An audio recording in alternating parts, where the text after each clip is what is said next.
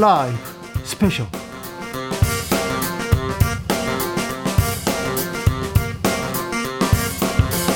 2021년 7월 3일 토요일입니다. 안녕하십니까? 주진우입니다. 토요일 이 시간은 일주일 동안 주진우 라이브에서 가장 중요했던 그리고 가장 재미있던 부분만 모으고 모아서 다시 듣는 그런 시간입니다. 그리고 묻힌 뉴스 막막 판에서 중요한 뉴스 알려주는 그런 시간입니다.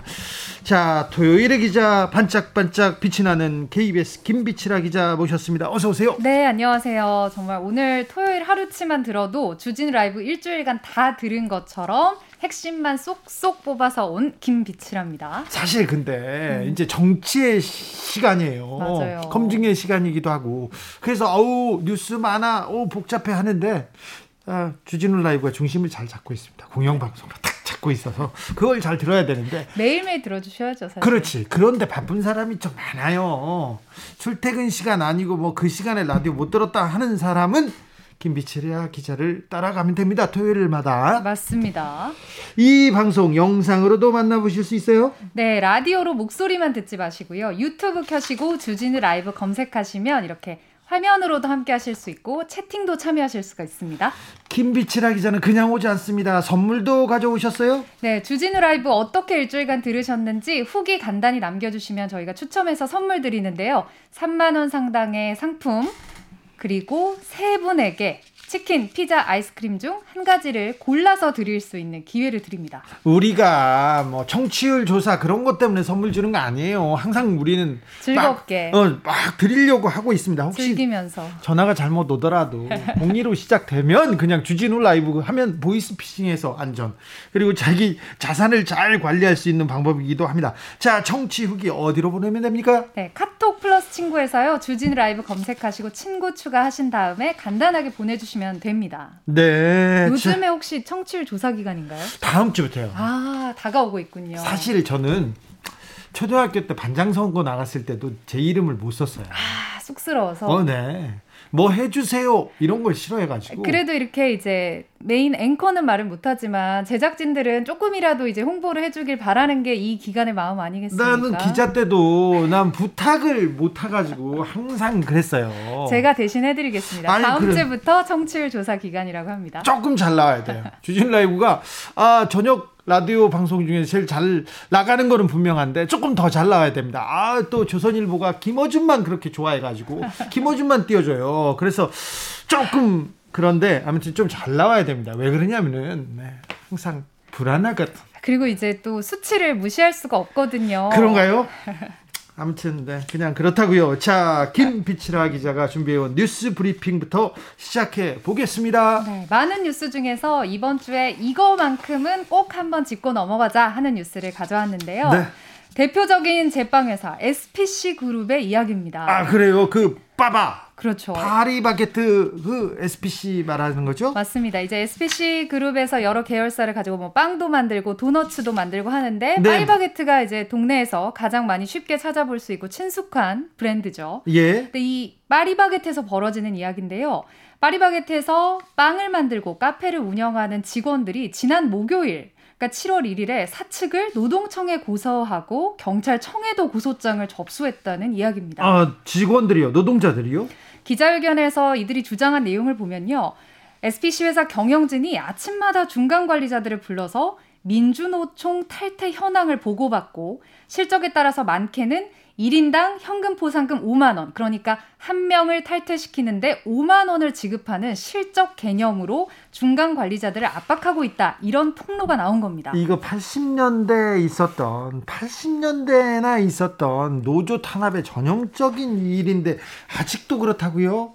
어떻게 해서 구체적으로 알려지게 됐냐면요. 지금 이제 파리바게트는 전국에 많은 이제 체인점들을 갖고 많죠. 있다 보니까 네? 구조가 어떻게 돼 있냐면 본부장, 제조장, 그리고 그 아래 중간 관리자, 그 아래 제빵 카페 기사 이렇게 구조가 돼 있는데 이 중에서 제빵 카페 기사들을 관리하는 중간 관리자가 회사를 나와서 이 같은 이야기들을 상세하게 직접 폭로를 하면서 알려지게 됐습니다. 네. 실제로 민주노총 조합원이 빨간색으로 표시된 명단을 아침마다 본부장이 관리하고 실적으로 압박을 하다 보니까 중간 관리자들은 이 베이커리를 돌아다니면서 민주노총을 탈퇴해야 진급을 시켜주겠다 이런 회의를 하기도 하고요. 점포를 차릴 때 민노총 소속이면 지원금을 주지 않겠다. 또는 매장 가서 아예 탈퇴서 쓸 때까지 가지 않고 서 있는 그런 것들도 있었고 어떤 임원이 직접 매장을 방문해서 조합원에게 민주노총의 입장을 대변해 보라라고 하면서 몇 시간을 괴롭히기도 했다라는 실제 이야기도 나왔습니다. 그리고 출산휴가나 육아휴직에 들어간 조합원에게도 전화를 해서 민주노총이면 너무 복직이 안 된다. 사실 이건 정말 불법이거든요. 네, 불법이죠. 탈퇴서를 받아가기도 했고요. 네, 이것도 불법이고요. 실제로 회사 선임자가 파리바게트에서 5년 넘게 일한 제빵 기사를 식사 자리에 불러서 너 민주노총 탈퇴해라. 회사가 원하는 길은 한국노총이다라고 하는 녹음 파일이 뉴스를 통해서 세상에 알려지기도 했습니다. 예. 그래서 이런 결과로 실제 화학 섬유 식품 산업 노조, 이 화섬 노조 파리바게트 지회에서요. 실제 지난 3월부터 최근인 6월 말까지 400명의 조합원이 탈퇴를 했는데요. 전체 조합원이 700명이었는데 4개월 만에 절반 이상의 노조원이 빠져나갔고 이건 사측의 회유나 압박이 없다면 어떻게 이런 일이 있겠느냐라는 네. 얘기가 이제 조, 노조의 주장입니다. 노동조합은 당연한 노동 권인데 노, 권리입니다. 노동자의 권리인데 지금 노조 탄압, 노조 파괴의 전형적인 모습을 보이고 있습니다. 지금 그 노동자들이 주장하는 내용이 사실이라면 말입니다. 파리바게트의 입장은 어떻습니까? 노동자들의 주장, 증언, 뭐 녹음 파일이 나오기도 했지만 녹음 파일 나왔잖아요. 증거가 나왔어요. 에서는 음. 노조 측 주장은 완전 사실 무근이다. 탈퇴 압박, 회사에서 모르는 일이고 한국노총과 민주노총 간의 경쟁을 하는 거를 회사 측 책임으로 돌리는 것에 불과하다. 그리고 이런 노조 탈퇴 공작이 있었다는 주장 자체를 가지고 명예훼손 혐의로 우리는 법적 대응을 검토하겠다라는 입장을 밝혔습니다. SPC 측에서 지금 얘기하는 것도 1980년대 회사 측에서 얘기하는 거하고 거의 비슷합니다. 노조 측에서 지금 고소를 했습니다. 회사 측에서도 고소한다고요? 앞으로 어떻게 됩니까? 일단은 그 많은 분들이 아실 수도 있겠습니다만 SPC, SPC 안에서 이런 문제들이 불거지고 해결책까지 나온 게 얼마 되지 않았습니다. 2017년에요. SBC가 네, 제빵 기사들을 불법 파견하고 연장 근로에 대한 수당 무려 110억 원을 미지급한 사실이 드러나서 회사 자체에서 다음 해에 아, 우리가 자회사를 설립해서 제빵 기사들 5천 명을 직접 고용하겠다. 이런 식으로 뭔가 사회적인 해결책이라고 내놓고 마무리를 지었거든요. 네, 그런데 계속 문제를 일으키고 있습니다. 이거는 정부가 나서야 될 것 같습니다. 그래서 일단 노조 측에서 어, 지금 서울지방고용노동청뿐 아니라 전국 7개 노동청 앞에서 기자회견을 한 다음에 고소장을 접수했고 경찰청에도 업무방해와 배임 혐의로 고소장을 접수했기 때문에 노조의 입장은 정말 이번 기회에 어, 특별 근로감독을 실시해서 진실을 밝혀야 된다.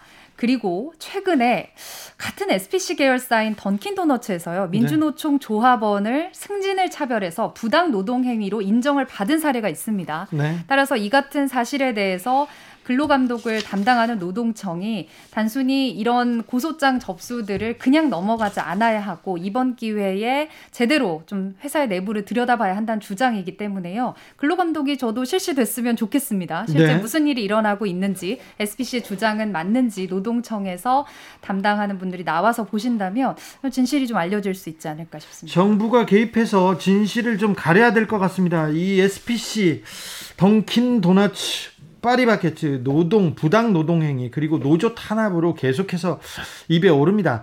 회장님의 둘째 아들이 마약 밀수해 가지고 구속됐던 거 얼마 전이었지 않습니까? 그때도 문제가 있었는데 파리바게트 던킨도너츠 우리 친구 같은 회사였고요. 아주 친숙하게 자주 가잖아요. 그렇죠. 동네에도 많고 그만큼 또 고용되고 그곳에서 일자리를 일터를 찾는 분들도 정말 많으시죠. 그런데 내가 좋아하는 빵집에서 내가 좋아하는 도나츠 집에서 노동을 탄압하고 있다고 하면 어 가기 싫어질 것 같아요. 그래서 지금 노조 측에서는 이번에도 이런 일들이 해결되지 않는다면 전국적인 불매 운동도 불사하겠다 이렇게 강력하게 나오고 있습니다. 회사에서 지금 뭐 공작이라고 얘기하고 사실 무근이라고 할 게 아니라 명명백백하게 잘못한 것은 잘못됐다고 하고 사실을 좀 밝히고 가야 될 것 같습니다. 다시 한번 묻습니다. 파리바게트, 던킨도너츠, 노조 탄압은 안 됩니다. 어, 무슨 일이 있는지 명확하게 밝혀주십시오. 안 그러면 저희가 계속해서, 계속해서 보도하겠습니다. 자, 다음 뉴스로 가볼까요? 네. 분노하는 뉴스에 이어서 갑자기 훈훈한 소식으로 넘어가도록 하겠습니다. 김비치라 기자는 달라요. 그 전에는 두 개 다 막 암울하고 하나는 우울하고 네. 하나는 슬프면 하나는 분노하고 막 그랬거든요. 그래가지고 어막 막 화내다가 끝났던 적이 많아요. 김기화는 그랬어. 우리 김기화하고는 뭐 좀 다릅니다. 인격이. 네, 이게 정말 기자들도 병이 있어서 네? 사회에서 어떤 분노하고 뭔가 고쳐야 될 것들을 취재할 때 좀 많이 굉장히 그곳에 집착을 좀 하게 돼요. 저도 평생 좋은 기사를 안 쓰고 죽이는 기사만 썼잖아요. 그래서 그렇죠. 어떤 사람들이 해가지고 주기자 나 좀 기사 좀 써줘 그런 사람도 있잖아요. 그럼 제가 기사 쓰면 구속됩니다. 그러면 어 됐어 그러고 가, 돌아가는 사람들 많았었습니다. 근데 저도 이제 기사 생활을 하다 보니까 이렇게 우리가 다 알아야 되고 정말 좀 짚고 넘어가야 되는 이야기지만 자극적이지 않다는 이유로 기사를 안 쓰는 경우가 많아서. 이번 기회에 저도 좀 알려드리도록 자, 하려고요. 훈훈한 기사, 따뜻한 기사. 네. 사랑 담긴 기사 어떤 내용입니까? 암 환자분들이 항암 치료하다 보면 머리가 빠지잖아요. 아, 그거 너무 슬퍼요. 항암 치료가 굉장히 고통스럽고 힘들다고 합니다. 그런데 더 더 힘든 거는 항암 치료 그 어, 세포는 뭔지는 잘 몰라요. 그런데 그, 그 주사를 맞으면 항암 치료를 하면 눈썹부터 머리카락 그러니까요. 모든 털이 빠지기 시작한대요. 그래서 의지가 강한 사람도 굉장히 어? 위축되죠. 어, 아, 네. 강한 사람도 위축되고 슬퍼지고 그래서 굉장히 좌절감이 온다고 합니다.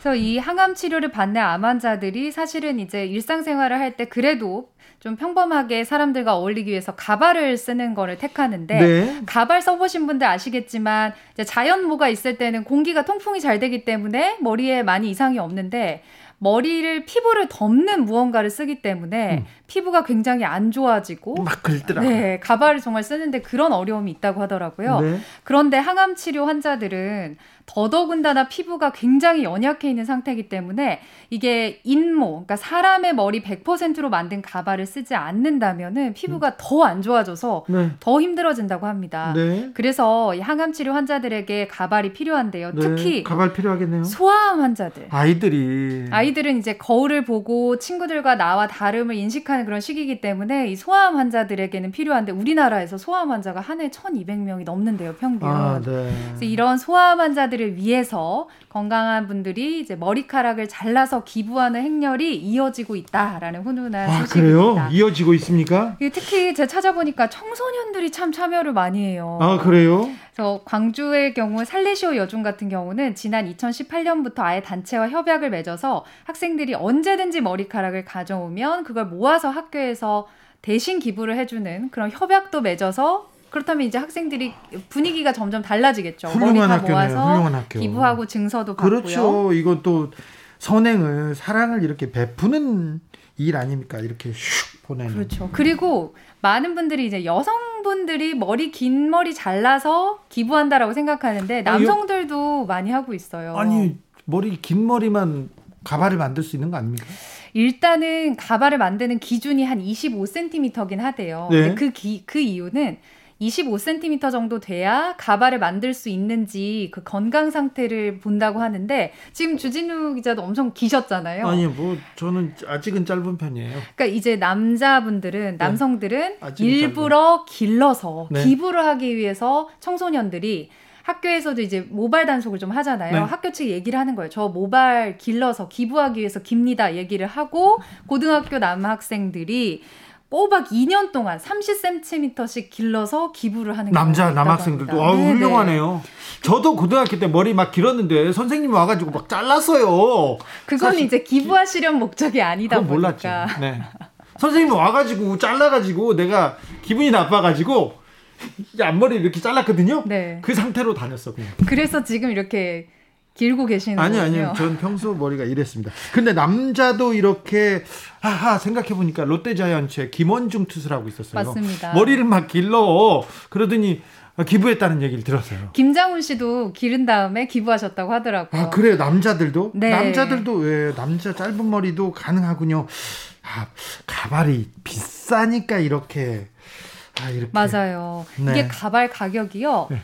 그 인모 그러니까 사람의 머리 100%로 만든 가발은 뭐 비싸면 4, 500만 원대고요. 4, 500만 원이요? 네, 지금 이제 조금 단가가 내려온 게 200만 원대기 때문에 200만 원이요? 항암 치료를 하는 소아암 환우들이 부담이 크네. 엄청난 부담이기 때문에 머리카락 정말 많이 필요한 거예요. 그래서 그렇죠. 네. 또한 명의 훈훈한 자매 이야기를 들려드리려면 네. 양주시에 사는 초등학교 자, 초등학생 장오뉴 시온 시유 자매가 네. 희귀 난치성 뇌질환을 앓고 있대요. 아, 그런데 아, 예. 이 자매들이 두 차례씩 뇌수술을 받아서 정수리부터 양쪽 귀까지 긴 수술 자국이 있는데도 무려 8차례에 걸쳐서 머리카락을 30cm씩 잘라서 2m 40 10cm짜리 머리를 머리카락을 기부를 했는데 오. 이제 소아암 투병으로 계속 그 병원에 입원해 있는 환자들을 본인들이 이제 난치성 질환을 겪으면서 본 옆에서 거예요. 봤구나. 옆에서 봤어. 그래서 이런 뭐 흉터에 대한 부끄러움보다는 이 친구들 돕고 싶다 해서 네. 본인들이 어려운데도 이렇게 어린 초등학생들도 30cm씩 길러서 아, 기부를 한 사례도 있고 예. 미용실을 코로나 때 못 간 여성분들이 머리를 길게 기른 다음에 한꺼번에 이제 미용실 가서 잘라달라라고 하고 기부를 하는 훌륭한 분들이 훌륭한 많이 있었습니다. 사람들이 우리 주변에 천사들이 이렇게 많습니다. 그런데요, 머리카락 이렇게 기부할 때 뭐 조건 같은 거 있습니까? 조건이 있긴 있습니다. 일단 결심을 하시는 순간부터 길러야 합니다. 머리를 길러야죠. 앞서 말씀드린 것처럼 최소 이제 25cm 정도가 되어야 하기 때문에 네. 음, 생각보다 많이 많이 길러야, 길러야 되고 저도 한참 길러야 되는 그렇죠. 참고 기르셔야 되고요. 예. 그런데 이렇게만 해서 안 해도 됩니다. 그러니까 뭐 긴 머리를 싹둑 자르지 않고요. 아침마다 빗질할 때 나오는 머리들 쓰레기통으로 가기 전에 깨끗하게 모아가지고 계속 모으다 보면 이런 머리카락도 소중하게 다 활용이 됩니다. 아 그래요? 어떻게든 아, 활용을 하신다고 합니다. 아침에 빠진 머리카락 모아가지고 정리해서 보내주면 이것도 좋은 네. 기부품이 될 수 있습니까? 그리고요. 하루에 샴푸를 하면 일반인들이 하루에 빠지는 머리카락이 100에서 150가닥이래요. 많이까 맞아. 젖은 머리카락을 잘 말리기만 하면 이것도 역시 기부할 수 있습니다. 아, 그래요? 그리고 마지막으로는 보통 이제 머리 기르면 파마하거나 염색하거나 뭐 새치 있으신 분들은 내 머리 기부 안 될 거야 라고 생각하시는데요. 네. 요즘에는 네. 예전에는 이제 화학 성분이 워낙 강한 약을 써서 안 됐는데 요즘에는 좋아져서 새치, 염색, 파마한 머리도 전부 다 활용을 할 수 있다고 하니까 마음만 먹으면 누구나 보낼 수 있는 거죠. 가장 큰 사랑의 한 방법이기도 하겠습니다. 네. 자, 온 가족이 함께 할 수 있는 좀 고민을 해봐야 될 것 같습니다. 참여를 독려하기 위해서 말씀을 드리면서 왜 나를 계속 쳐다봐? 저도 어떻게 해야 지금 될지. 지금 이왕 좀 기르셨으니까 왠지 하실 수 있을 것 같아서. 네, 저도 한번 생각해 보겠습니다. 네, 네, 뭐 이게 사랑을 베푸는 방법이고 네, 아이들한테 희망을 줄 수 있다면 뭐라도 해야죠, 해야죠. 네. 아, 고민해가지고 저희들도 어떻게 도울 수 있는 건지 길을 좀 찾아보겠습니다. 여러분께서는 지금 주진우 라이브 스페셜을 듣고 계십니다. 주진우 라이브. 스페셜 주진우 라이브 스페셜 김빛이라 기자와 함께하고 있습니다. 본격적으로 주진우 라이브 스페셜 하이라이트 장면 다시 듣기 시작해 보겠습니다. 어떤 장면으로 갈까요? 네, 지난주에 아무래도 정치권을 뜨겁게 달궜던 소식은 윤석열 전 검찰총장의 대선 출마. 출마를 딱 선언하자마자 장모님 딱 구속되고 뭐 아우 참 많은 일이 있습니다. 그래서 저희가 이제 지난주에 주진 라이브 공식 여야 대변인이죠. 박성준 더불어민주당 의원, 최형두 국민의힘 의원과 함께 윤 전 총장의 출마 선언 어땠는지 내용을 좀 짚어봤죠 일단. 네. 박성준 의원은 일단은 뭐 음, 앵커 출신이시고. 네. 어, 무슨 얘기를 했냐면은 비판 비난만 있고 핵심이 없다, 내용이 없다 이 얘기를 했는데 이거 이 얘기는 윤석열 전 총장 측 후보 측에서도 좀 새겨 들어야 될 내용 같아요. 네, 그때 저도 하신 말씀 듣고 좀 인상 깊었던 게 정치는 아무래도 미래 비전을 제시하는 부분이다 보니까 그렇죠. 미래 얘기가 많아야 하는데 과거 얘기가 계속 있다라는 네. 것은 비판받아야 한다라고 얘기를 하셨죠. 네. 어, 정치는 좀 어, 무리를 이끌고 이렇게 가야 되는 코끼리 같은, 코끼리 같은 지도력이 필요한데, 날쌘 표범은 맞는 것 같아요. 윤석열 전 총장이. 배는 좀 나왔지만. 그런데 이 포용력, 그리고 비전을 던지면서, 자, 함께 저 길로 갑시다. 이런 부분은 굉장히 부족했어요.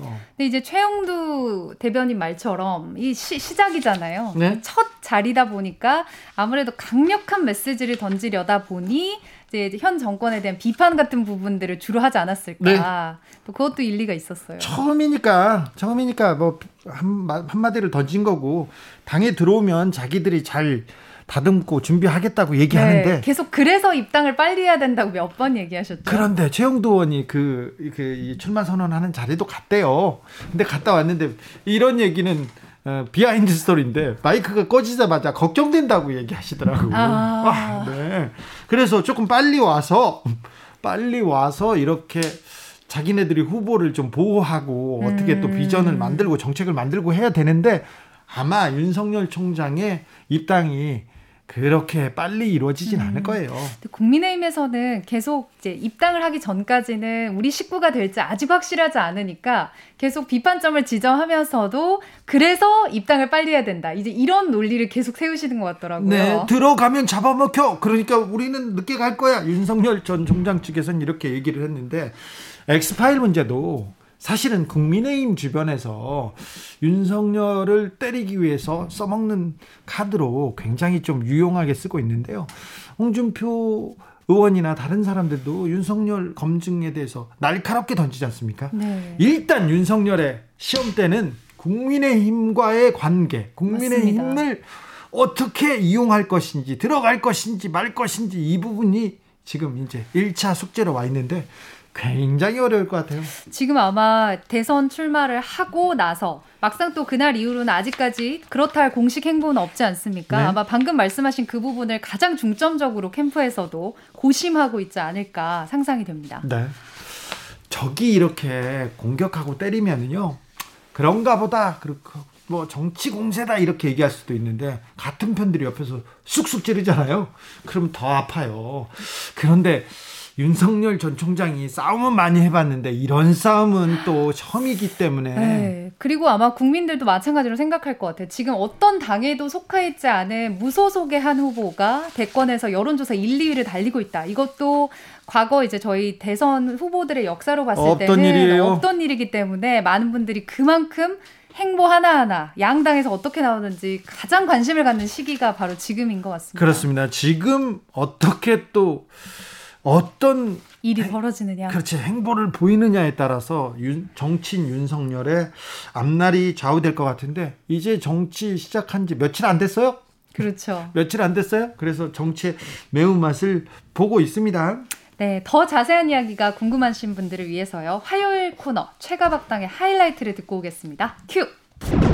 제가 이제 윤석열 그 전 총장과 관련된 오늘 뭐 출마 선언이잖아요. 네. 그 출마 선언에는 과거, 현재, 미래가 있어야 되는 것이죠. 어, 과거에 지금 그렇다고 하면 윤석열 전 총장이 어떤 삶을 살아왔고 현재에서는 어떤 문제가 있어서 내가 앞으로 어떤 일을 하겠다. 특히 이제 국가 관련해서는 지도자로서 어떤 청사진을 그려야 되는 부분에 대한 것들이 나와야 되는데 어, 실제 비판과 비난만 있지 자기가 무엇을 해야 되는지에 대한 것이 핵심이 빠져 있다는 생각이 좀 들고요. 네. 어, 또 하나가 끝나고 났을 때는 언론도 그렇고 많은 사람들이 이런 생각이 듭니다. 윤석열의 정치가 이것이다라고 하는 것이 명확한 워딩이 나와야 되는 거예요. 정확한 정치 언어가 나와야 되는 건데 윤석열의 정치가 이것이다라고 하는 것이 저는 잡히지 않았다. 그리고 또 하나가 제일 중요한 것이 윤석열의 정치가 공정과 상식을 슬로건을 내세웠는데 기자들의 첫 질문이 공정이었어요. 그러면 공정이라고 하는 것이 이 시대 시대 정신이 무엇이고 어떤 내용이고 무엇을 할 것인가에 대한 내용이 나와야 되는데 어, 이분은 공정에 대한 개념이 아직 서 있지 않더라는 생각이 좀 들었습니다. 첫째 질문에 대한 답변이 명확하지 않았다. 그리고 정치 지도자는 그 말을 했을 경우에 그것을 받아 적었을 경우는 문장이 돼야 됩니다. 근데 윤석열 지금 후보가 내세운 어, 기자회견이라든가 내용을 봤을 때 제가 쭉 읽어봤거든요. 무슨 내용인지를 모르겠어요. 어떤 말인지 이해가 잘 안 될 정도의 말이 예, 정확하지가 않다. 의원님 그런데 네. 네. 문장이 안 되는 정치인들 많았습니다. 김영삼 대통령 정말 안 됐고요. 예, 예. 어, 박근혜 대통령도 좀 어려웠었습니다. 어쨌든 그러면 이분이 얘기하고 하는 공정과 상식에 대한 부분이 명확하지 않다는 얘기를 좀 다시 한번 드려야 되겠고 또 예. 하나 이제 제가 하나 제가 이제 전직 방송 출신 아니겠습니까? 네, 앵커 출신이시죠. 네, 말을 했을 경우에 두 가지로 나눌 수 있어요. 버벌하고 넘버벌이라고 하는 부분이 있는데 네. 언어적인 측면에 제가 얘기를 했는데 넘버벌을 봤을 때 이런 거죠. 언어적인 측면부터 제가 얘기를 하죠. 언어를 얘기했을 땐 톤이라든가 속도라든가 강세라든가 호흡이 이제 있어야 되는 건데 일단 톤이 너무 높아요. 그리고 말이 빨라요. 좀 하나 있으세요? 어, 하나 있고 강세를 네. 너무 두고 호흡이 짧다 보니까 뭐냐면 듣는 사람이 불안한 겁니다. 그리고 또 하나가 넘버벌적인 측면에서 봤을 때 오늘 기사도 나왔던데 도리도리에 머리를 계속 돌려요. 이거 불안하니까 자기가 준비가 안 되면 우리가 말을 할 때 안정적인 자세가 나와야 되는 거거든요. 자세가 자, 안정적이지 않은 걸 봤을 때, 예, 우리 저 박 의원님 네. 그 말을 귀담아 들어서 네. 예, 예. 어, 우리 많이 고쳐야 될것 예, 같습니다. 입당하면은 네. 제가 저희가 많이 네. 다듬겠습니다. 다듬을 게 한두 가지가 아닙니다. 네. 근데 이 사실은 윤석열 현상이라는 것은 참 우리가 정치권에서 사실 좀 난해한 대목입니다. 왜 이렇게 윤석열 총장이라는 분이 이렇게 지금 국민적 열망의 대상이 되었는지, 왜 그렇게 대통령 음, 그 후보 잠재 지지율이 이렇게 높은지에 대해서는 근데 지금 뭐 윤석열 총장이 그 바로 어 나라의 독립을 위해서 목숨을 바친 윤봉길 의사 기념관에서 마침 또 윤시네요. 그래서 네. 거기서 이제 국민과 국가의 미래를 위해 모든 것을 바치고 헌신하겠다 이렇게 했는데 이 사람 이분이 이제 뭐 처음부터 모든 말이 끝이 정권 교체입니다. 정권 교체. 이, 이 정권이 저지른 무례한 행태는 일일이 나열하기도 어렵다. 또 내 편 내 편으로 갈라서 상식과 공정 법치를 파기했다. 이렇게 연장된다면 대한민국 앞날이 어떻게 될지 뻔하다. 사실은 국민의 상당수가 이런 생각을 하고 있습니다. 그렇기 때문에 윤석열 뭐 총장에 대해서는 지금 사실 거의 묻지마 지지 현상도 까지도 있는 현상이거든요. 그래서 지금 이제 그 정치를 새로 시작했기 때문에 이 다듬어진 과거에 우리 YS라든가 또는 DJ라든가 또 저 당선되었던 노무현 전 대통령이라든가 이런 대통령과 달리 박근혜 대통령도 그렇고 대부분 정치를 오래 하면서 그 정책과 정견과 비전이 다듬어진 데 반해서 덜 다듬어진 건 사실인 것 같아요. 그러나 지금 이분을 이렇게 추동하는 강력한 열망, 그 열망을 아주 거치지만 그리고 뭐 하이톤이라고 그랬지만 굉장히 분명한 언어로 이야기했다는 데서 오늘 뭐 출마선은 그 자체가 이제 시작이죠. 예. 로라 김님께서 예, 예. 아, 기, 뭐 국민들의 열망도 있지만 기자들의 태도가 너무 공손해서 인상 깊었습니다. 기자들의 열망도 좀 있는 것 같아요. 조혜숙님께서는 윤석열 전 총장님 저 박 우리 박성준 의원 저기 스피치 강사로 섭외해 주세요 얘기합니다. 9225님께서 질문합니다. 문재인 정부가 독재와 전제주의입니까? 물어봅니다. 최영두 의원님. 기본적으로 이제 이런 그 이중 잣대가 있었죠. 맨 처음에 윤석열 총장을 발탁하신 분이 바로 문재인 대통령 아니십니까? 네. 그리고 우리 총장님, 우리 총장님 그때까지만 하더라도 이른바 적폐 수사를 할 때는 그랬습니다. 그리고 살아있는 권력을 수사하라 그랬, 달라 그랬죠. 그런데 윤석열 총장이 괜히 없는 범죄를 만들어서 억지 수사를 한 게 아니지 않습니까? 제기된 수사 그리고 검찰의 본능이라는 것이 바로 살아있는 권력에 대한 수사다. 그건 대통령께서도 격려하시고 우리 총장님 하면서 다 그렇게 해달라고 했던 주문대로 간 것인데 네. 그렇게 하자 말자 갑자기 민주당과 청와대에서 이제 공개 칼이 들어오기 시작했죠. 그래서 지금 갑자기 한때 우리 총장님이 이제 막 사실은 뭐 제가 하지 않으면 안 될 아주 큰 숙적이 돼 가지고 뭐 저 추미애 장관부터 해서 얼마나 흔들고 흔들었습니까. 그래서 지금 지금 이분들 그래서 이제 문제는 뭐냐면은 사실은 그 문재인 대통령이나 초기에 민주당이 그렇게 지켜 세우고 했던 바로 그 기준대로 만약에 나라를 바꿨다면은 그 총장이 하는 일에 대해서 그것이 헌법과 법률에 정한 권능의 범위 내에서 하는 일이라면은 그걸 막아서는 안 되죠. 그러나 그거를 이중잣대로 가지고 하고 어느 순간부터는 우리 편에 대한 공격이 시작되니까 이건 안 된다고 몰아내기 시작한다면은 그것이야말로 헌법과 법률의 파괴 행위죠. 그 오늘 기자가 질문할 때 뭐 보니까 이제 윤석열 전 총, 윤석열 후보라고 해야 되겠네요. 이제. 네. 어, 자유를 매우 중요시 여긴다고 하면서 그 문재인 정부에 대해서는 이제 전행한다, 법치가 무너졌다 이런 얘기들을 하는데 이걸 한번 생각해 보죠. 우리나라의 민주주의의 완결성이라고 하는 것은 전 세계 모델이 되고 있는 거예요. 그래서 이 민주주의와 독재, 이 전, 전제 국가의 비교를 했을 경우에 한 세 가지 기준이 있는 겁니다. 첫 번째가 뭐냐면 선거의 절차성을 인정을 하느냐에 대한 부분이 있는 거예요. 그리고 절차된 민주주의에 대해서는 우리나라가 상당히 세계적으로 이제 인정을 받고 있는 국가고. 네, 민경욱 전 의원 빼고 또 하나가 이제 권력 분립의 측면에서 볼 때 견제와 균형의 원리가 잘 맞아 맞고 있느냐. 근데 네. 우리가 볼 때는 견제와 균형의 원리는 상권 분립이 잘 성립됐다고 보는 거고 또 하나가 매우 중요합니다. 언론 출판 결세 자유라고 하는 부분에서 표현의 자유가 있느냐. 그 자유권적 기본권이라고 하는 거거든요. 그것이 이제 자유라고 하는 가치에 대한 부분을 우리가 봐야 되는 건데 지금 윤석열 전 총장이 민주주의의 기본 원리라고 하는 절차적 민주주의라든가 상권 분립이라든가 이런 자유권적 기본권에 대한 인식이 있는 것인 제가 한번 묻고 싶어요. 왜 그러냐면 이런 자유에 대한 가치를 얘기를 하지만 정작 윤석열 전 총장이 전제 국가라든가 전행을 했다라고 하는 국가가 있다고 하면 총, 출마도 못하는 겁니다. 자기 표현도 못할 정도 되는 건데 이러한 문제에 대한 인식이 없다 보니까 저는 이 법치라고 하는 부분에 대해서도 이분이 정확하게 얘기하고 있는지도 좀 묻고 싶어요. 네, 네. 박, 박성, 박성준 네. 의원님, 네. 최영두 의원님께 아까 전제 독재냐고 예. 물어봤을 때 최영도 의원님이 대답을 못 하시잖아요. 아니 그 그러니까. 그 말씀은 그렇게 아니 그러니까 전제 국가라든가 독재 국가였다면 윤석열 전 총장이 감찰총장 옷을 벗고도 나올 수가 없는 수준이 거죠. 그리고 이게 문재인 정부가 완성한 민주주의가 아닙니다. 이 벌써 올해가 6월 항쟁이지 20주년인가요. 아, 그리고 네. 우리 모든 젊은 사람들이 지금은 586이 기득권이 됐습니다만 그 시절에 많은 사람들이 고문과 투옥을 당해가면 때로는 죽음에 이르기까지 하면서 싸우는 거 아니겠습니까? 그렇게 해서 온 시민이 이룬 민주주의입니다. 그 민주주의를 문재인 대통령이 되면은 좀 나라다운 나라가 되어서 더 발전시켜 주길 바랬더니 기대치가 높았어요. 말하고 행동이 다르고 말하고 행동이 정반대였던 겁니다. 그래서 윤석열이라는 사람이 사실은 누굽니까? 이분 뭐 예전에 박근혜 수사하고 이제 적폐 수사한다 그때는 박수 치고 그 이분이 가만히 보니까 그래서 지금 윤석열 총장을 지지하는 많은 분들은 사실은 윤석열 총장이 초기 수사에 대해서는 굉장히 불만이 많고 그 피해자들도 있습니다. 피해자들도 있는데 지금 이분을 지지하는 것은 아니 그렇게까지 살아있는 권력을 수사하던 분이 이제 이렇게 이 권력에서 칭찬하고 죽게 세워줘도 그 권력에 대해 과감하게 도전할 수 있구나. 그랬는데 그랬더니 윤 저 추미애 장관이 무리 다섯 번의 무리를 범하면서 오전 오피하지 않았습니까? 뭐 예. 검사 수사위원회 물었더니 안 되고 법원에서도 지고 학자들한테 지고 검사 다 졌는데도 무리하게 총장을 몰아내는 이 과정을 보고서 아니 나라다운 나라 우리가 민주주의를 더 고양시켜야 될 이런 나라에서 왜 이런 일이 생기냐에 대한 극도의 반감이 생긴 것이죠. 이 얘기를 좀 해야 되요 오늘이 6월 29일이고요. 네. 윤봉길 기념관을 갔는데 이걸 한번 참가할 필요가 있을 것 같아요. 6.29 선언이라고 하는 부분 6월 29일 어, 우리가 오늘 역사적인 의미가 있는 건데 87년 체제라고 하는 것은 뭐냐면 그동안 이제 과거의 권위주의 정부에 대해서 국민들이 어, 자유와 인권을 확보하기 위해서 6월 10일 대항쟁을 한 겁니다. 그래서 6월 29일 날 노태우 대통령이 이 국민의 항거에 대해서 항복을 해서 항복선을 한 게 6월 29일이에요. 예. 그 윤봉길 의사는 뭐냐면 일제 시대의 강한 국가 권력에 의해서 우리 민족이 핍박을 받으니까 여기에 대해서 항거를 한 겁니다. 그래서 윤봉길 의사나 6 월 29일이라는 의미는 뭐냐면 국민이 우리의 권리를 확보하고자 하는 싸움에 대한 의미를 담고 있는 건데 윤석열 전 총장이 그러면 이런 항거의 의미를 담고 있느냐. 국가 권력을 행사한 당사자예요, 당사자.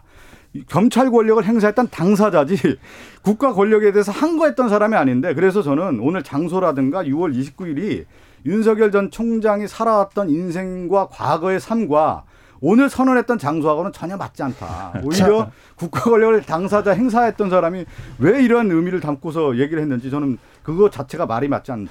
국민의힘에서 신주류라고 네. 할수 있습니다. 이준석 대표와 그 주변 사람들이 있을 거고요. 그또 음. 과거의 구주류들 그리고 어 영남권을 기반으로 한 또 오래된 그 오래된 음. 세력들도 있는데 오늘 아, 윤석열 총장이 그 기자회견을 마치고 나와서 왼쪽에는 정진석, 오른쪽에는 권성동 그리고 몇몇 의원들이 음. 옆에 딱 섰습니다. 음.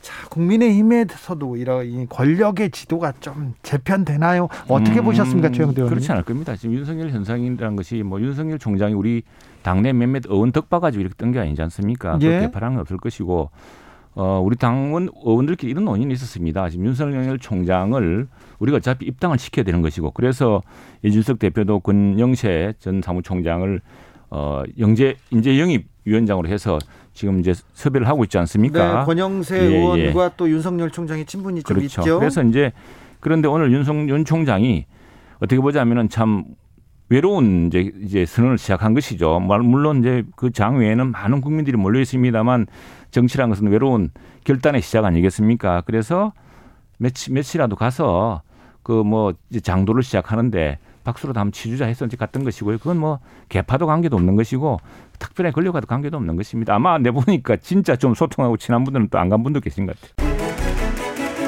주진우 라이브 박성준 더불어민주당 의원 그리고 최형두 국민의힘 의원과 함께한 최가박당 하이라이트 부분 듣고 오셨습니다. 김빛이라 기자 어, 풀 버전을 들어보면 조금 더 많은 생각을 하게 될 거예요. 네, 유튜브와 팟캐스트에서 주진우 라이브 검색하시고요. 6월 29일 화요일 일부를 들으시면 됩니다. 코너에 클립이 따로 준비되어 있습니다. 네.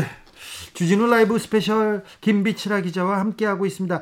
이 방송은 영상으로 만나보실 수 있습니다. 네. 영상에서 찾아보면 김비치라 기자 딱 나옵니다. 네, 유튜브에서 주진우 라이브 검색하시고 바로 들어오시면 됩니다. 자, 다음은 어떤 장면으로 갈까요? 네, 야당의 대권 주자를 짚어봤으니까 여당도 저희가 살펴봐야 될 텐데요. 네. 이번 주 주진 라이브에서는 여당의 대권 주자들도 차례로 만나봤습니다. 네. 어떤 생각과 비전을 가지고 출사표를 던졌는지 직접 들어보는 시간이었는데 어, 저는 정말 그 추미애 전 법무부 장관이 이 출사표를 던지고 나서 약간 그 인터뷰를 볼 때마다 그게 진짜 제일 궁금하더라고요.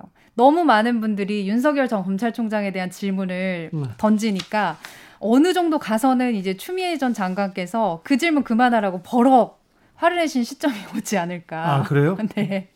화낼 만도 하죠. 왜냐면은 이제 둘을 떼놓고 생각하기가 어렵기 때문에 그렇죠. 많은 청취자나 뭐 뉴스 보신 시청자분들도 다 윤석열 전 검찰총장에 대한 질문만 던지시더라고요. 네. 이날도 좀 질문이 많았던 것 같아요. 질문이 많았어요. 근데 네. 질문 중에 그래도 추미애를 물어보는 추미애의 비전을 물어보는 거의 뭐 몇 안 되는 인터뷰였어요. 그래가지고 나중에 추 추미애 전 장관도 그 얘기를 하고 가시더라고요. 그래서 조금 따뜻하게 아우 내 얘기를 좀 하고 하게 돼가지고 좋았다고 그러니까요. 얘기를 하는데 사실은 제가 정치인 추미애 오랫동안 만나고요. 같이 공부도 하고 막 그랬어요. 아. 근데 어, 우리가 만나서 얘기했던 것 중에 뭐 장관이 됐을 때부터는 잘 못 만났으니까 그 전에는 자주 만나고 밥도 먹고 그랬는데 네. 거의 대부분 노동, 환경, 그다음에 통일 외교, 음. 국방 뭐 이런 얘기였어요. 그리고 정치, 보건복지, 그리고 부동산 정책, 그리고 토지 공개념에 대해서 굉장히 관, 관심 어. 많습니다. 헨리 조지 거의 박사예요. 어. 그래서 추미애 정치인 추미애가 그런 얘기를 조금 하고 나와야 되는데 이렇게 하는데 사람들이 다 윤석열만 물어보니까 그러게요. 지금은 상황이 그러니 그 얘기를 했어요.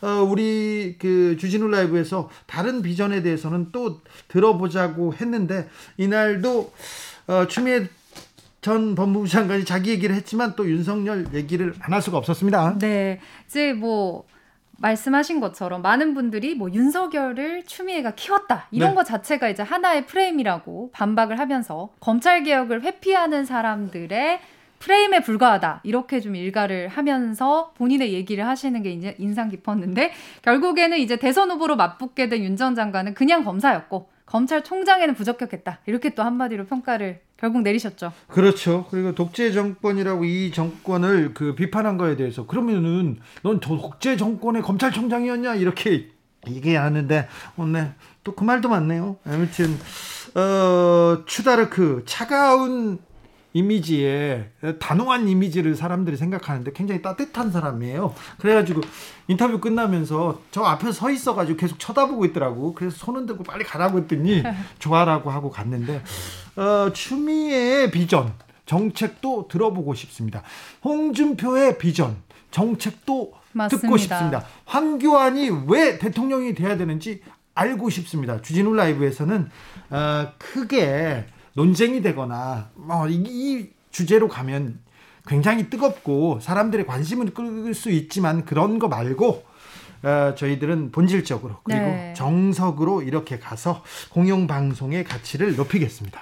네, 실제로 이날 근데 저도 처음 알았어요. 뭐 토지 공개념 얘기하거나 네. 아니면 실제 부동산에 대해서 그래도 현 정부에서 어떤 것들을 국민들이 불만을 갖고 있는지 부동산의 불평등 이런 것들도 신랄하게 얘기를 해서 사실 추미애 전 장관이 법무부 장관 가기 전에 저는 국토부 장관이나 어. 국방부 장관 갈 줄 알았어. 그 부분에 대한 공부를 많이 했거든요. 그 얘기는 저희가 시간이 되면 모셔서 나중에 네네. 네. 듣겠습니다.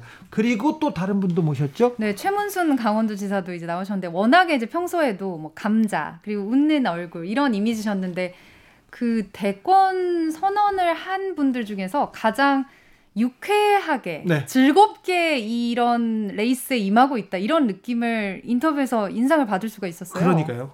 자기가 젊은 매기가 되겠다는 건데 안 젊으시고 안 젊어요. 그분은요 35살 때 이미 이 얼굴이었어요. 그러니까 엄청 늙어 보였어. 그런데 나이 먹으니까 그 얼굴이 동안이 되더라고요. 네, 원래 노안이신 분들이 진짜 희망 가지셔도 되는 게그 네. 말이 정말이더라고요. 네. 젊었을 때 한 20대 얼굴이 끝까지 가는 거기 때문에 나이 들면 승자가 된다고 네. 많이들 얘기하시죠. 가장 위협적인 후보가 누구냐 이렇게 물어봤더니 그 정말 이렇게 꿈이 이렇게 어떻게 이렇게 약간 소박하다고 네. 얘기를 해야 되나요? 네. 컷오프 부근에 있는 분들. 김두관, 뭐 이광재 막 그런 분들이 지금 위협적이라고 얘기를 했는데 최문순 강원도지사 내공이 만만치 않습니다. 맞습니다. 이 감자의 힘, 강원도 힘이 만만치 않아요. 그래서 최문순 지사가 결선에 가고 다른 얘기를 하지 않습니까? 다른 후보들과는 다른 정책과 비전으로 사람들의 마음을 살 가능성이 있어요. 맞습니다. 그래서 최문순 간단치 않다. 요렇게 요렇게 생각하는 사람들 많아요. 그리고 강원도가 이제 인구 대비해서 비율이 좀 많이 적은 편이잖아요. 네. 그렇다 보니까 그렇지 강원도에서 이제 여러 가지 나오고 있는 정책들 중에서 각광받는 것들이 있고 그걸 전국에 도입하고 싶다 이렇게 얘기하시는 부분들이 있어서 그런 정책들도 많이 살펴보면 뭔가 어, 누구 어떤 후보 뽑아야 되지 이런 분들한테는 좀 도움이 될 만한 뭐 육아 정책이나 이런 것들은 지사로서 하고 계신 것들 중에 독특한 것들이 좀 있더라고요. 에, 추미애 전 장관은 윤석열은 내가 키웠다고 내가 키웠으니 내가 잡겠다 이렇게 얘기했습니다. 그러셨죠. 그런데 최 어, 최문순 지사는 윤석열 최재형 이번에 나오지 말고 나오고 싶으면 다음에 나와라 이렇게 얘기하더라고요. 그렇죠. 내가 하고 나서 나오면 네. 그땐 또 생각이 달라지겠다 뭐 이런 뜻이었을까요? 자, 이 두 분 얘기를 조금 들어보면요. 아, 어떤 생각이 있구나 이런 어, 이번 대선은 어떻게 흘러가겠구나 조금 짐작할 수 있습니다. 네, 그래서 준비했습니다. 두 분의 이야기가 더 궁금하신 분들을 위해서요. 두 사람의 인터뷰 하이라이트 부분을 이어서 듣고 오겠습니다. 큐. 최문순이어야 하는 이유, 최문순이 생각하는 국가의 비전. 말씀해 네. 주십시오. 제가 생각하는 국가의 비전은 가정 국가입니다. 가정요? 가족 국가. 가족. 이제 국가가 대한민국이 하나의 가정이다. 네. 그리고 대한민국 국민은 어, 그 가정, 가족이다. 네. 이런 생각입니다. 그래서 그 가족들을 아주 따뜻하게 보살피는 국가가 돼야 된다고 생각하고 네. 그분들에게 가장 중요한 임무는 그분들에게 취직 자리를 드려야 된다. 취직. 그리고 집 드려야 되고요. 네. 육아를 하실 수 있는 능력을 드려야 되고 네. 또 교육을 하실 수 있게 해야 된다. 이 네 가지를 어, 사회, 국가가 책임져야 된다. 네. 네, 이런 비전을 가지고 있습니다. 좀 따뜻하고 좀 민생에 밀착했다 이렇게 봐야 됩니까? 다른 후보에 비해서? 그렇습니다. 그렇습니다. 네, 아주 가정이 우리 생활 하나 하나에 가장 가까이 있는 국가. 근데 네. 네. 가정 집에 들어가기 싫어하는 사람도 많고요. 가정 환경 불우하다. 나는 집에 가는 게 싫어. 그런 사람들 많아요. 아, 그렇습니까? 네. 아, 그런 사람들도 들어가기 좋은 가정을 만들어 드리도록 하겠습니다. 아, 그렇습니까? 네, 네. 그, 남의 집을 어떻게 만들어 주세요? 어? 네, 네. 자, 저기 민주당에 다른 후보들이 많이 있지 않습니까? 네, 네, 네. 아, 많이 후보들이 있는데 네. 이 후보들로는 안 되겠습니까? 그분들도 다 훌륭한 분들입니다. 근데 이제 그분들이 내놓으신 정책들이 네. 어, 우리 시대, 우리 시대의 시대 정신, 특히 청년들이 원하는 것이 불공정, 네. 불평등, 빈부격차를 없애달라 그거 아니겠습니까? 예. 그거를 이제 없애는 것 중에 가장 중요한 것이 빈부격차인데 우리 당에서 내놓은 또 우리 당뿐만 아니라 이제 상대 당도 마찬가지입니다. 정책들을 보면 복지를 통해서 예를 들어 무슨 수당을 통해서 안심 수당을 통해서 기본 수당을 통해서 이걸 해결하겠다 이렇게 정책을 내놓으셨는데 이런 것들로는 빈부격차를 해소할 수 없습니다. 예. 그래서 좀 본질에서 어긋나 있다. 빈부격차를 해소하는 유일한 방법은 어 직장, 일자리, 임금 소득, 노동 소득을 높이는 길이다. 네. 그래서 제가 취직 사회 책임자라는 걸 내놔서 일을 원하시는 모든 분들에게 취직 자리를 보장하는 것이야말로 유일하게 빈부격차를 해소하는 길이다. 네, 이런 정책을 내놓고 있습니다. 자, 이 말씀하시는 걸 보면 네네. 자, 여권에서 네네. 여권에서 지금 이재명 지사를 살짝 이렇게 네네. 기본소득으로는 안 된다 이런 얘기 하시는 것 같은데 네 여권에서 네네. 가장 위협적인 후보 최민순한테 이 사람 이 사람이 조금 좀 위협적이다 이런 분이 네. 있습니까? 저는 이제 이재명 지사를 디스하는 건 아니고요. 네. 저한테 가장 위협적인 후보는 제가 이제 컷오프를 통과해야 되기 때문에 네. 그 부근에 계신 분들이 가장 위협적입니다. 그렇죠. 아, 그렇네요. 지금은 이제 김두관 네. 의원이라든지 이광재 의원 네 그런 분들이 가장 위협적입니다. 위협적입니다. 네. 오늘 더불어민주당에서 정세균 후보, 이광재 후보가 먼저 네. 단일화하겠다 이렇게 선언했습니까? 네, 네. 어떻게 보세요? 글쎄 그분들 이제 그분들께서 어 그분들께서의 뭐 전략이 있으시겠죠. 그러나 네. 뭐 저하고는 별 상관없는 일이고 저는 제가 갖고 있는 철학과 네. 신념과 가치를 국민들에게 알리기 위해서 끝까지 완주할 계획을 갖고 있습니다. 그렇습니까? 네. 네. 강원의 아들 이광재 후보하고 이렇게 단일화에 대해서 단일화하라고 지역에서 얘기하지 않습니까? 지역에서는 그런 요청은 없습니다. 왜냐하면 네. 이미 이제 이, 이, 이, 대선이라는 것이 전국을 상대로 어, 하는 득표 활동이기 때문에 네. 저희 강원도는 좀 전국 인구의 3% 정도밖에 안 됩니다. 예. 그래서 거기서 누가 한 사람이 그걸 다 가져간다고 해도 별 의미가 없기 때문에 각각 나가서 최대한 활동을 잘하라. 이런 이제 격려를 받고 있습니다. 자, 언론인 출신으로 MBC 사장 출신으로 지금 도지사를 거쳐서 대선 후보까지 나왔습니다. 그런데 네네. 네네. 네. 언론계 후배들은 네. 왜 이렇게 최재형 감사원장하고 윤석열 전 총장한테 이렇게 주목하는 거죠? 그분들이 이제 정치적 중립을 지켜야 할 의무를 갖고 있기 때문입니다. 네. 그 그분들은 이제 국가의 최고 권력을 갖고 있는 우리 어 예를 들어 공무원들한테 감사원장은 저승사자입니다. 아, 무섭습니까? 그만큼 무섭습니다. 네. 네.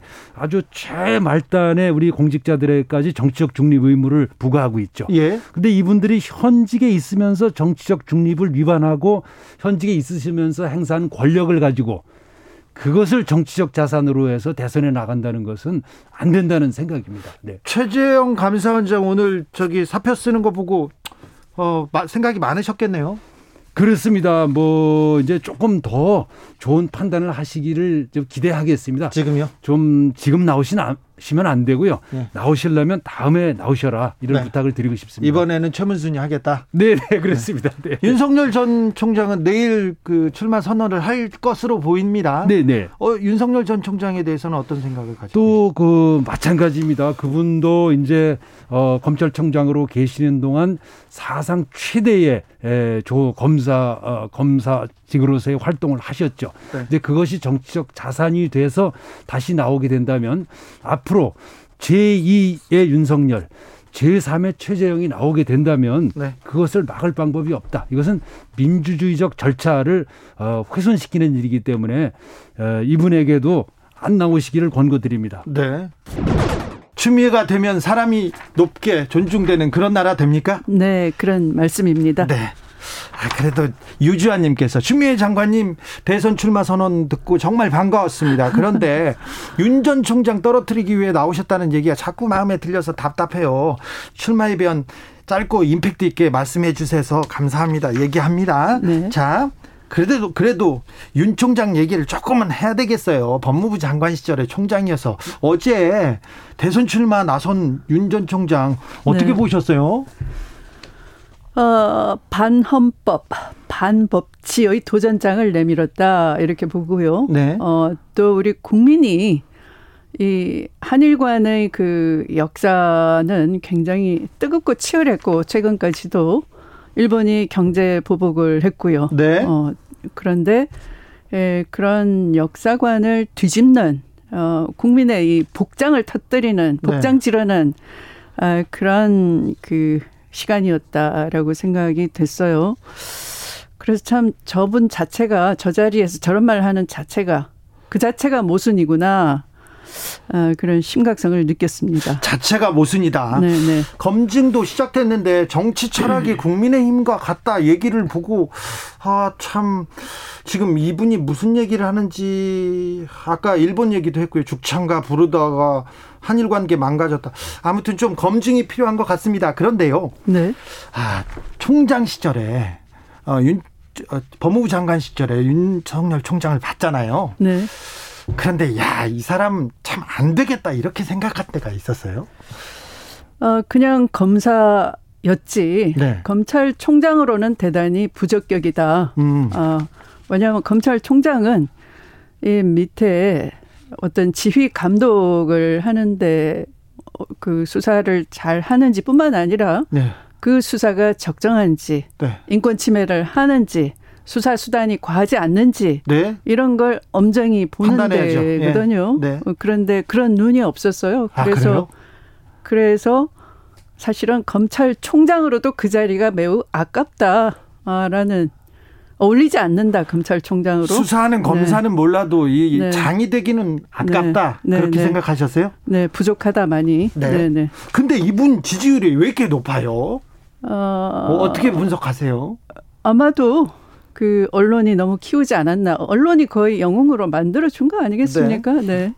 장관 부하가 아니다 그러면 야 멋지다 맞짱을 뜨네. 네, 또 살아있는 권력 막 수사하네. 네. 그 수사의 내용이 무엇인지 수사의 목표가 무엇인지 안 봤어요. 그러나 권력을 검찰 권력을 자기의 정치 야심을 위해서 마치 살아있는 권력 내가 수사한다. 살아있는 권력이 엄청 부패하고 잘못이 있는 것처럼 언론을 통해서 네. 시나리오를 만들고 또 단독 특종이라고 짚어주면서 어, 그렇게 다 언론으로 하여금 새머리를 하고 네. 또 국민이 진실보다는 그런 새머리에 오해하도록 만들어 놓고 그러나 그렇게 기소했지만 나온 게 뭐가 있습니까? 네. 네.